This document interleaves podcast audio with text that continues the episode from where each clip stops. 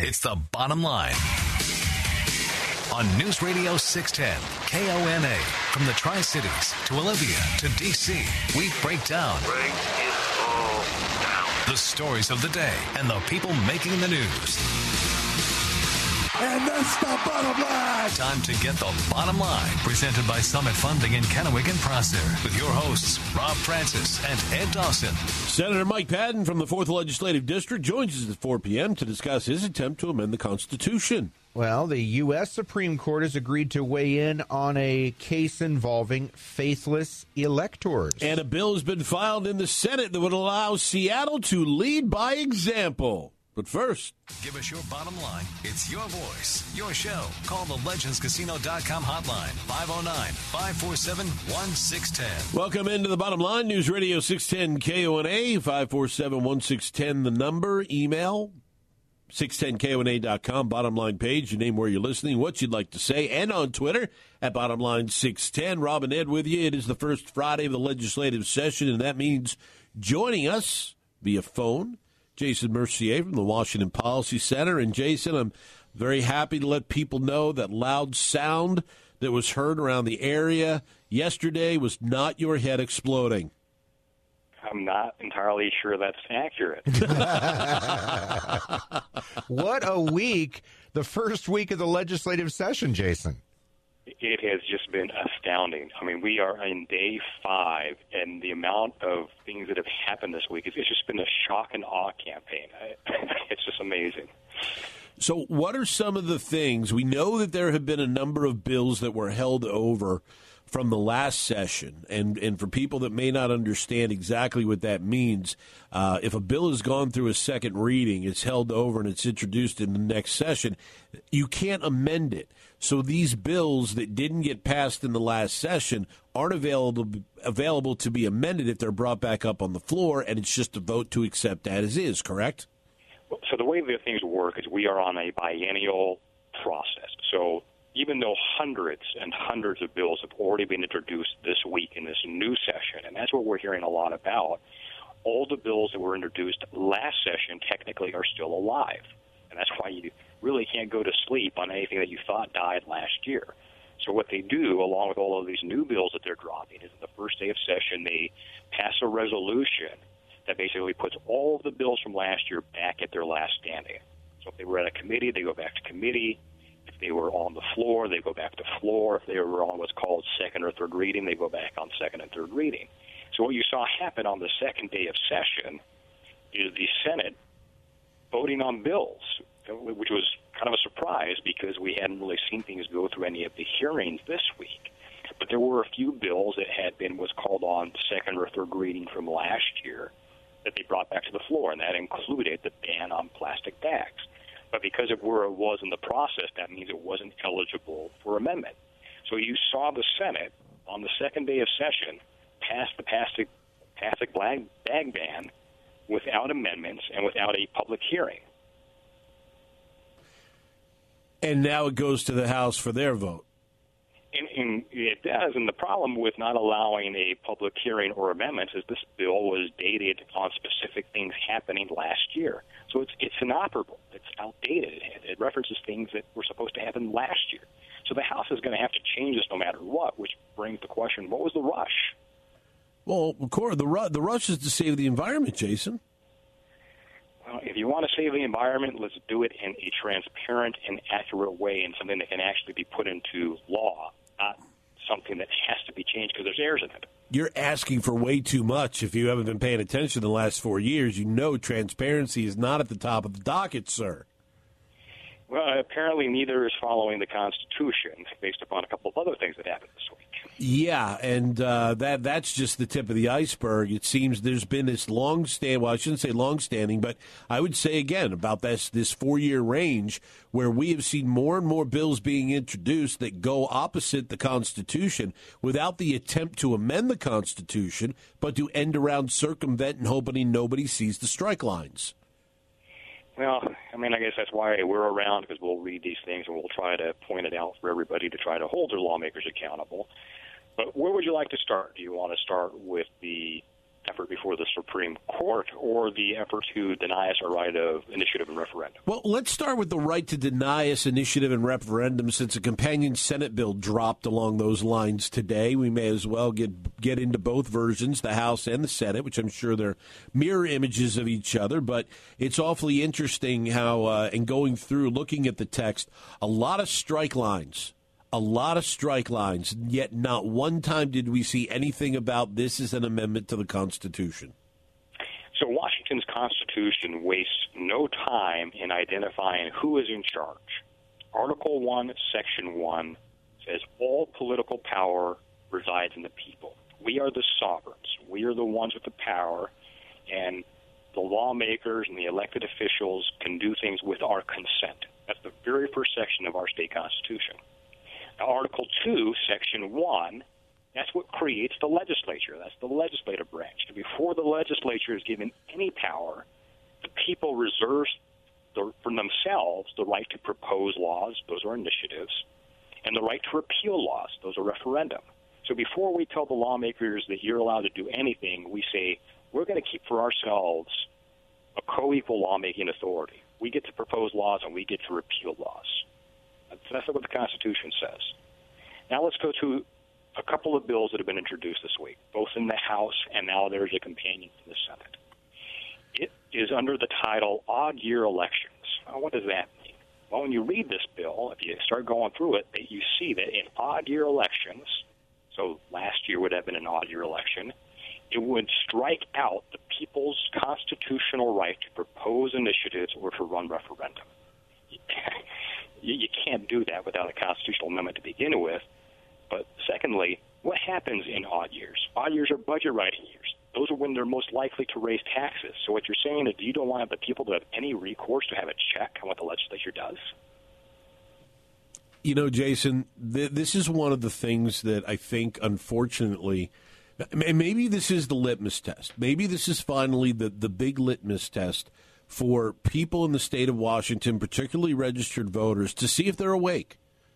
Because we've seen so many things pass the legislature the last few years that, that that have infuriated most people that are watching what's going on in government. Maybe this is the one that finally they have pushed the line too far and will finally see the retro, the, the, the reaction from residents of this state when they take away their ability to take part in their government other than voting somebody into office. We're going to get a, you're going to get a very easy or first chance at this. It is already in the House, been scheduled for a public hearing on January twenty-second. So if you have some concerns about having your right of initiative and referendum taken away from you in odd election years, that's your chance to let your voice be heard. Is, An interesting side note on this, when you look at these bills, both in the House and the Senate, you're going to see something in common about the sponsors. Now, let, let's see, what, what what would you think would be in common about the sponsors? They're all Democrats. Well, yes, but that's not what, that would, that's, that's too easy. Well, I, I, I figure we hit the easy one first. Uh, let's they see. Almost, they're they all they're, all are on the Transportation Committee. Ah, okay, there we go. So what could they possibly be responding to? Of course, nine seventy-six. But here's the other thing, too, and, and correct me if I'm wrong, but we've seen a number of climate bills that have come in even number years, climate initiatives, so you wouldn't be able to put those in. And it seems to me that it's a very narrow focus on one guy and one initiative, and the damage that they're going to wind up wreaking with this is going to come back to bite them. Well, so let's, let's even go a step further. Okay, so this odd year election bill. Now, maybe they're going to make the argument, well, you know, odd years, voter turnout isn't as high as even years, so we're, we don't want to have a minority of voters determining policy with the state of Washington. Okay, so if, if you hear that argument be made next week, I want you to pay close attention to the rest of the bill that still allows the school district, that still allows the city council, that still allows the county council to put tax increases on the ballot in odd years. So you're going to tell me voter turnout is too low for the people to exercise their rights, but it's high enough to raise taxes? It's it's stunning. It, it really is. Now, let me ask you this, Jason. We know the House is doing the pilot program for remote testimony. Will this bill be in a committee that is using remote testimony? Unfortunately, it is not in the House. It is not one of the three committees. Well, of course not. There was that Senate companion drop today, so if this gets a hearing in the Senate, any committee in the Senate is, is open to remote testimony. We're going to take a quick time out. Bottom Line News Radio six ten K O N A, talking with Jason Mercier from the Washington Policy Center. The first full week of the short session is done, and they have hit the accelerator as far as, oh, let's see, Pepto-Bismol, um, anything that would need to help you keep things in your stomach, because it has been a long, difficult first week of the session, and we haven't even gotten to the tax stuff yet. Back with more of the Bottom Line after this.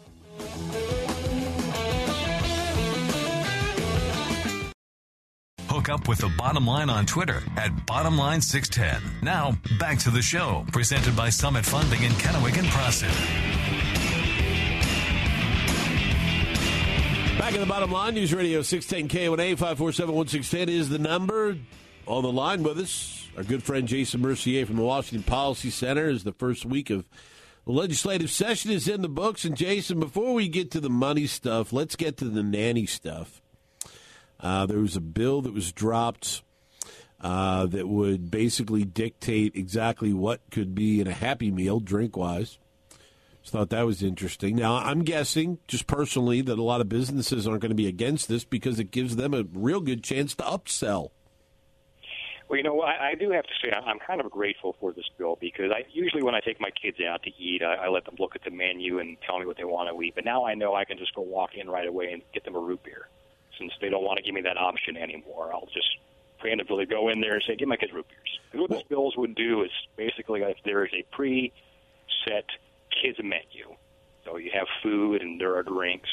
The drink options can no longer include anything except for water, milk, or juice. Now, Jason, you could teach your kids to overcome adversity at a young age by taking the non-dairy option. I, I'm just glad that the state of Washington is is finally putting the time together to address the pressing needs of the state. Well, of course, like the razor clam. I mean, come on, we got to have. Didn't we just do this the other year where we had an official clam? Well, now see, you're you're missing the opportunity for some great theater, though, because what is the mascot for the Evergreen State College, which resides in Olympia? Isn't it the the gooey duck? It is the gooey duck. So if, yes, spineless like the rest of the college. So if the college is going to riot over little things, just imagine what's going to happen when the state tries to tell them their mascot isn't good enough to be the state clam. back, back, back to the kids' meals, Jason. I, uh, as as Rob collects himself, uh, I'm I'm curious, and I'm being serious here, because we know that uh, there you know there's been a push in Seattle and even in the state legislature to tax sugary beverages.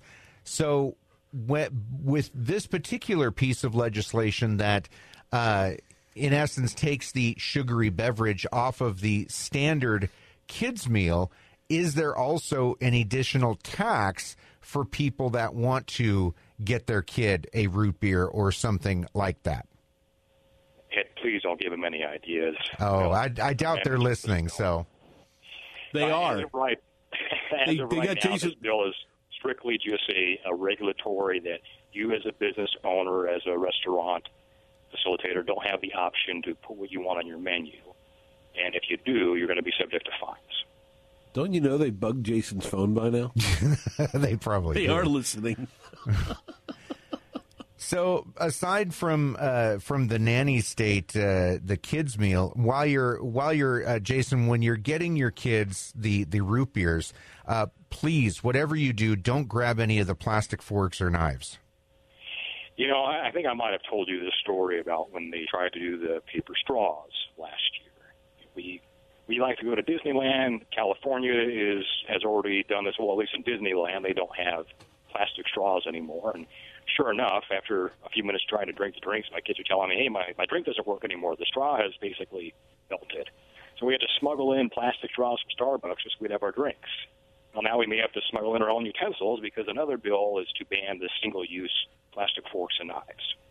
It's just amazing. It, it really is. It's stunning. Twenty years ago, we were told we had to go from paper bags to plastic bags to save the trees because it would be better for the environment. Now we're going back to paper and we're going to cut forests down so we get rid of paper or plastic bags, which, by the way, if they wanted to actually pay a little bit of attention and dive into it, there are biodegradable pa- plastic bags that now can be made and manufactured, but that might be a little bit too much effort. So Jason, oh, go ahead, Jason. Oh, go ahead. Let's, I was, I was just gonna, I was just gonna say that, you know, you mentioned the paper straws as the alternative to the plastic straws. Please don't tell me they're thinking about making paper forks and knives. Well, you know, if the kids are going to have more time to eat with their hands, that they won't be able to look at the beverages on the menu. Now, look, I mean, let's be honest here. The people proposing these bills, they only use silverware. Okay, so they're not going to be confronted by any of this. They don't go to barbecues where it's more more effective to get paper plates and plastic utensils. I mean, they're not of that. They're not of that. They're of the elite class. So this isn't going to impact them. They're just going to make it better for everybody else, and they're going to make sure everyone is as environmentally conscious as they are. So when they tear, when they, if they eventually succeed in tearing the dams out, all that extra C O two that'll be put into the air by the fifty times the amount of trucks that'll be on the roads, well, it'll be circumvented because we won't have plastic straws and forks.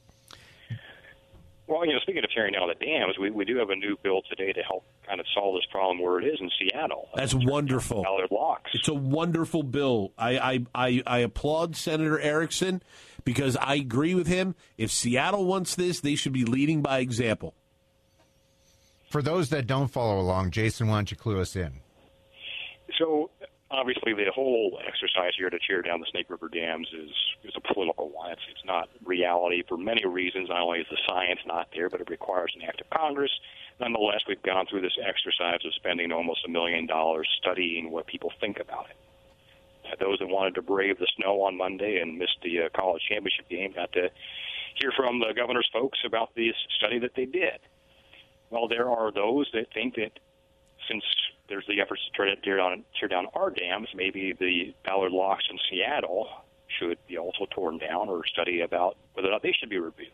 So kind of a tongue-in-cheek bill was dropped by Senator Erickson to say if it's good enough to look at the Snake River dams, it's good, to look, good enough to look at what's in Seattle's backyard. Well, aren't the environmentalists on board with that? Yeah, we'll have to see. We'll have to see what kind of response it gets. I, I would think it would be obvious, right? I mean, you know, it's going to make it life so much better. I mean, Gosh, well, no, well, a couple of places might have some small issues when it comes to rising water, but, but they'll be fine. They'll just be able to move their property, right? Yeah, we'll have to see what those homeowners there in, uh, on Lake Washington think about that. Well, Jason, we have uh, about a minute or two before our break. I wanted to get to this one. Uh, we've got other things to cover on the other side of the break, but this uh, this one bill is on uh, is another example of, on the surface, people are going to go, yeah, that's awesome. You dig a little bit deeper in, and eh, maybe not so awesome. And that is the uh, push for a thirty-two hour work week. Yeah, we, we just saw that bill introduced today, and I guess it's trying to make Washington France, because uh, it would basically say that going forward for all employers, you have to only have a thirty-two hour work week, and if you make your employees work more than that, you owe them time and a half. So you can only imagine, on top of everything else that's been put on the employers, what the reaction is going to be to that.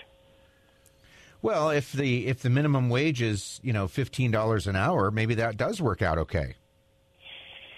Well, you're going to have to see what the economics are of saying that you we're going to try to work less, get paid less, or now what do you do? You, you, you're telling people that we're just going to hire more part-time workers since everybody's basically part-time now. So just out of curiosity, Jason, um with a lot of the things that already are in state law regarding certain impacts on employees, and we'll touch on this on the other side of the break, like health care, uh, other things that employers are mandated to give to employees, they aren't based on a thirty-two hour work week. So maybe when we get back, we can discuss the implications of that and all the wrangling that's going to have to be done to rewrite other existing laws to match with this, unless they, you know, pull out the Inslee wand and magically wipe all that into this bill. We'll, we'll discuss more of that with Jason when we get back here on The Bottom Line, News Radio six ten K O N A. It is Friday afternoon, and Ed, it's not snowing. It's not, and I, th- I well, there's there's drips coming off the roof. Either we have a leak, or Some of it's melting. melting. More of the bottom line in just a moment. This is News Radio six ten K O N A.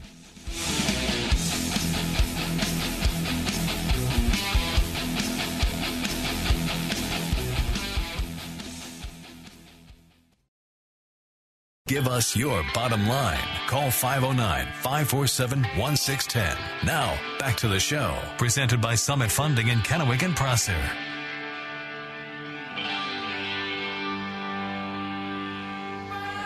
Back on the bottom line, News Radio six ten K O N A, five four seven, one six one oh, the number. That's on hold while we talk with our good friend from the Washington Policy Center, Jason Mercier. And Jason, um, let, let's touch on this thirty-two hour work week, Bill, and then I want to talk about, actually, believe it or not, maybe something people might raise an eyebrow at, bipartisan legislation um, that's been proposed in both the House and the Senate. But um, this thirty-two hour work week, It, it, does does this basically rewrite everything that is in law currently regarding what employers are going to have to, uh, what employers have to provide to employees uh, based on the minimums? It, it basically throws everything else out that's in existence.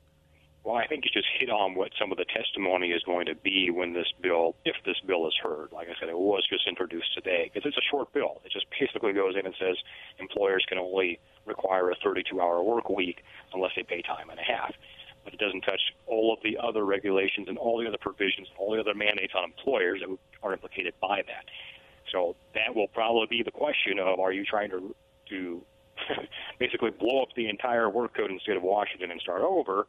Or is this basically a hero bill that really has no serious effort behind it? Well, I mean, the first question I would ask, Jason, is that if if that completely blows unemployment out of the water, because right now, if you work under forty hours and you're on, if you're on unemployment, you get a job and you you work under forty hours a week, you can still claim unemployment in the state of Washington. So if you have to pay time and a half over thirty-two hours, that throws unemployment completely upside down.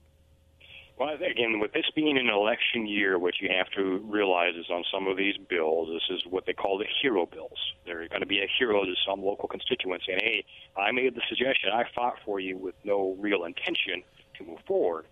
The concern that you have, though, is when you have three, four, five sponsors like this bill does have is, well, how serious of an effort is behind it? Well, the other question is, I mean, did they even think about it? I mean, this this is utter nonsense. This this bill is, pardon my French, it's absolute crap. There, there's no way that something like this can pass without completely and totally destroying every previous piece of legislation that deals with employees and employers. Well, you know, Washington passes a lot of laws, but sometimes they think they're immune to the laws of unintended consequences, and this may help be the poster child for why you want to slow down and think things through before just sponsoring every idea that comes into your mind. You know, Jason, I've never seen a legislature in my life who takes such pride in its economy and, and on the other hand, does everything they possibly can to ruin it. Well, that's a good segue into something that happened on the first day of session concerning our favorite topic, income taxes. Why don't you break it down for us, Jason? So literally moments before session began, right, so the first day of session is usually just a lot of ceremony, everybody congratulating themselves, standing ovations. we, we couldn't even get to that before you saw fifteen Democratic lawmakers from the House and the Senate file a brief to the state Supreme Court asking the Supreme Court to overturn nearly one hundred years of case law, say you no longer own your income, so that they can impose an income tax without a constitutional amendment. That is the tone that they set session off with. Wow. And, not to be undone, the very next day, several unions filed a brief with the same argument. Supreme Court, please overturn your rulings and allow an income tax without a constitutional amendment. And today, kind of just, the hits just keep coming.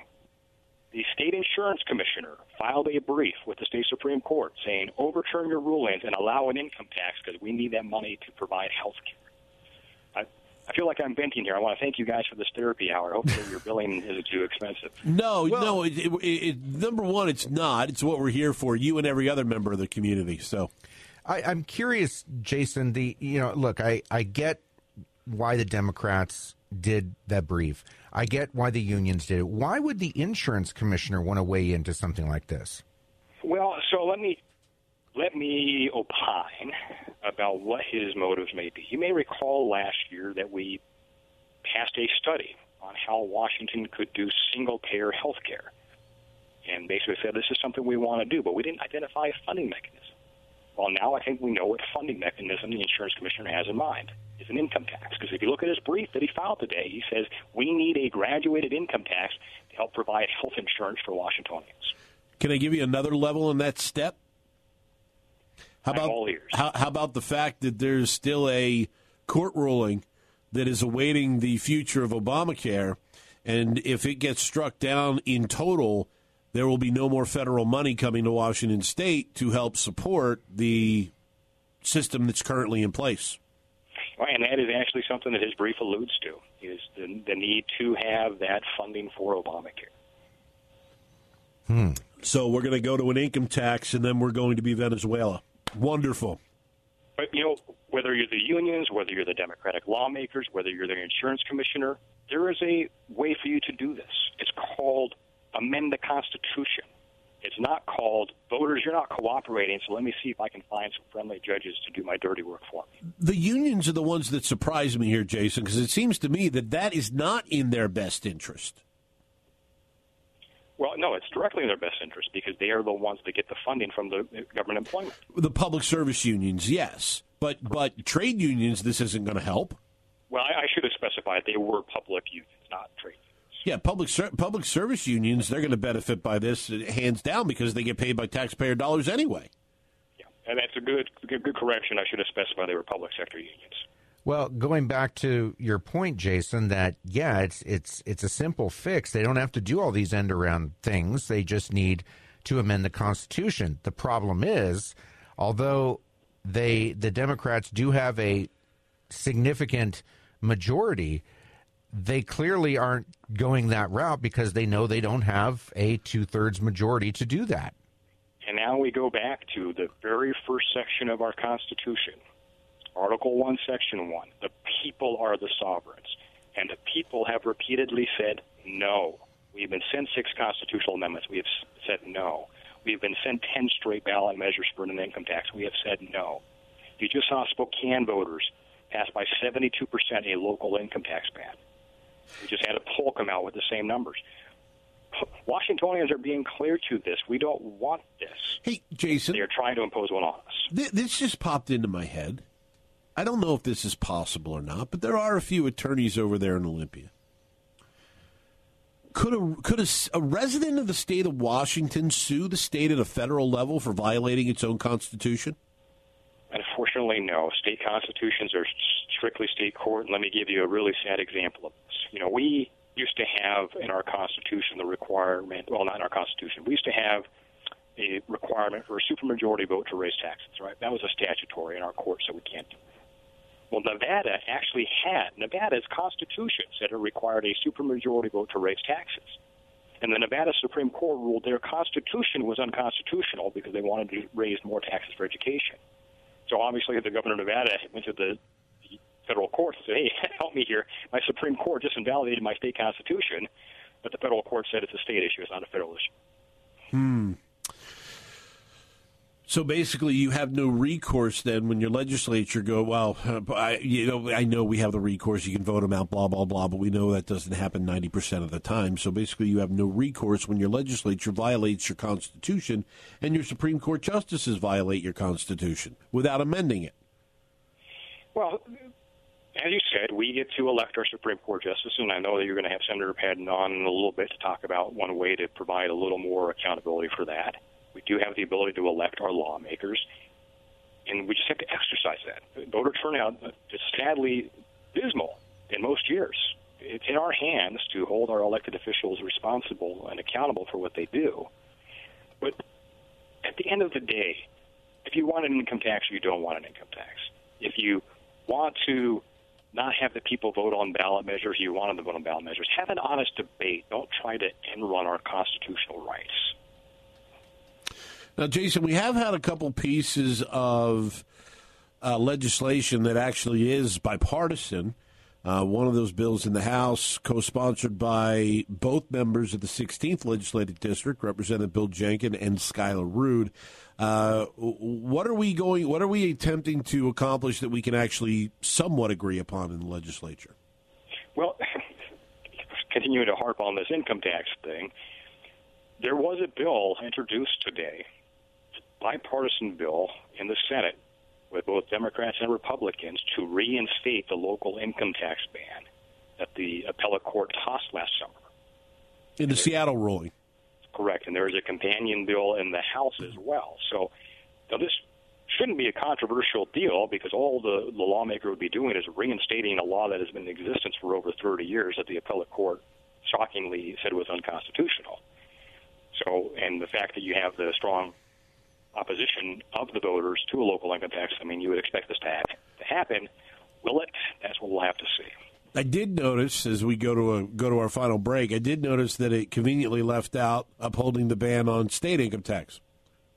Well, again, the, the state income tax isn't uncon- unconstitutional. You can have a flat one percent income tax.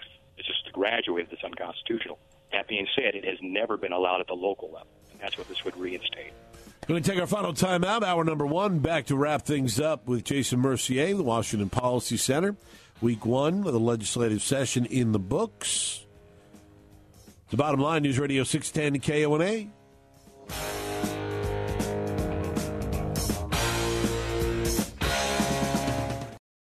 Join the show. Call the Legends Casino dot com hotline, five oh nine, five four seven, one six one oh. Back to the Bottom Line with Rob and Ed, presented by Summit Funding in Kennewick and Prosser on News Radio six ten K O N A.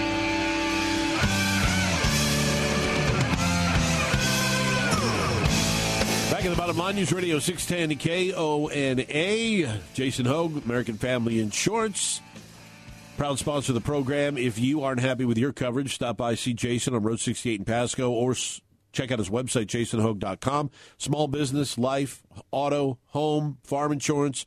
American Family Insurance really does have it all to cover you and everything that you love. Contact Jason Hogue today via the website, jason hogue dot com, or stop by his office on Road sixty-eight in Pasco. Talking with Jason Mercier of the Washington Policy Center here. And, Jason, um, there was a little rally out there today. Did you uh, catch any of that, the gun rally out in front of the Capitol today? You know, I did not. Uh, I wasn't there today. I have seen the coverage of it, and it, some of it turned a little bit to some attacks on Representative Wilcox as well. So it looks like the State Patrol has been brought in about some threats that have been made against him concerning how things are unfolding with the Shea situation. Yeah, it, it certainly looked like it was uh, it was pretty packed out there. That uh, Representative Shea was the center of some attention, and of course the uh, the situation with Representative Wilcox.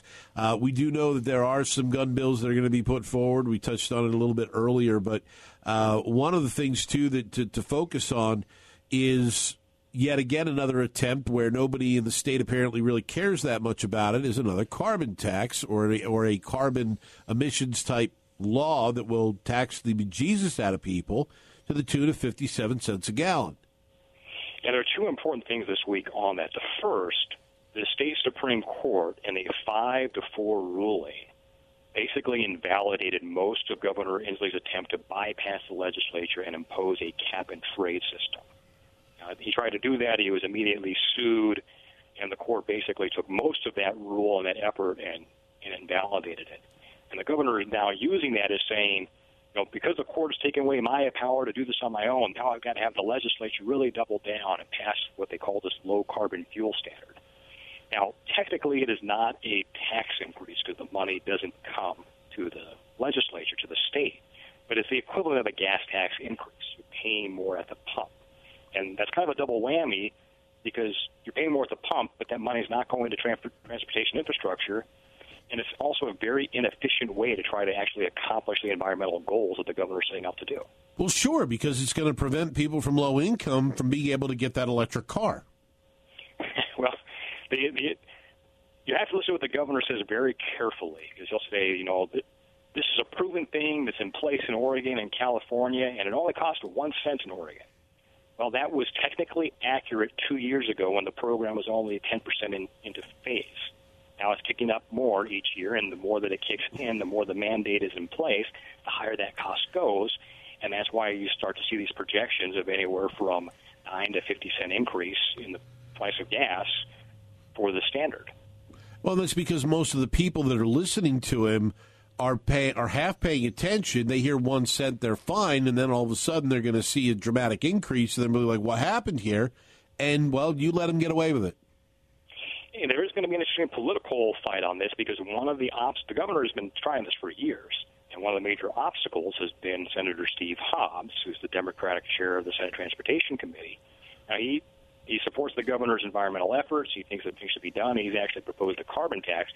But his sensitivity is he wants a new transportation package, which would include a gas tax. And he doesn't want to have your gas prices going up for no transportation benefit at the same time he's trying to push a gas tax increase. So it's going to be interesting to see how his own party, especially on the transportation side, what kind of reception this proposal gets. We know the environmental community likes it. When it starts coming to the infrastructure people, how do they respond to it? Talking with Jason Mercier with the Washington Policy Center here on the Bottom Line News Radio six ten K one A. Uh, you know, once again, Jason, we, we, we, we hear regressive tax packaged in a in a really nice bow intended to be something other than what it is. And yet we continue to hear about how bad regressive taxes are. And this is getting back to, I guess, some of the way that we started the show. This is only the fifth day of a short sixty-day session, and you can see everything that has unfolded, the hits on the employers, the efforts to go to the courts to overturn constitutional protections, the low-carbon fuel standard, a carbon tax. I, I just don't even know what the, we should be prepared to expect for next week. Can, well, I mean, what can we prepare for next week, seeing these things moving forward? Well, some of these have already been underneath the committee. They have heard the hearing for the low-carbon fuel standard. One bill, let's let's kind of transition to end on something on a little lighter note. One bill that has already moved through committee, is now on its way to the floor, is designating the state dinosaur. Well, that's nice, because they're alive. Yes, and, it's and, good well, we need to know that. Is what, it Barney? What, pray tell, is the state dinosaur, or what will it be? I believe it's pronounced a Thesaurus Rex. I know I just butchered that. But I, I guess the transition I would make is we know that birds are dinosaurs and chickens are birds, and we recently had Marshawn Lynch tell us we got to protect our chickens. I think that's going to be some sage advice for, for this session. Well, most of, it seems like most of the legislators on the other side of the aisle tend to fall into that category as well, because they want the Supreme Court to do their dirty work, because they know they don't have the votes for a supermajority to amend the Constitution to put in an income tax. It just, it's stunning to me, Jason. I mean, how, how cowardly they are that they don't want to man up and do this. They don't want to turn around and say, we think this is the best thing, so we're going to get, they don't have a supermajority. And I'd be surprised how many Democrats, when it comes down to it, would vote in favor of a capital gains or an income tax in the first place, knowing the damage it could potentially do to their career. I don't have the answers, Rob. I'm, I'm with you. I, I don't understand what they're trying to do. You have the governor say, look at how great Washington's business climate is. Look how great our economy is. But there's a reason for that, and they're trying to throw it away. It's just mind-blowing. It really is. You, you stand and you talk on one platform, and then you try to tear the platform down at the same time while you're still standing on it. Jason Mercier, Washington Policy Center. Always appreciate your time, my friend. We will talk to you a week from today, and hopefully uh, your blood pressure is more manageable. Yeah, thanks for letting me vent. Hopefully I'll be a little more even keel next week. You know what? Like I said before, it's open to you and anybody else who wants to vent. That's why we provide this forum. Always a pleasure to have Jason on the program, and certainly we feel for him, because I would imagine uh, he was feeling a little like Linda Blair, with as many times as his head was spinning this week with all the stuff coming around and all the shenanigans going on on the floors in both chambers. And like he said, this is only week one. Yeah. Only uh, week one of eight. Yes, at least. Yeah, well, we'll see how it rolls, and hopefully hopefully it, it, it, it slows its roll, at least on the bad stuff. But you never know. Be prepared, people. Be prepared and pay attention. We're going to roll into our second hour after some A B C News and local news. This is The Bottom Line, News Radio six ten K O N A.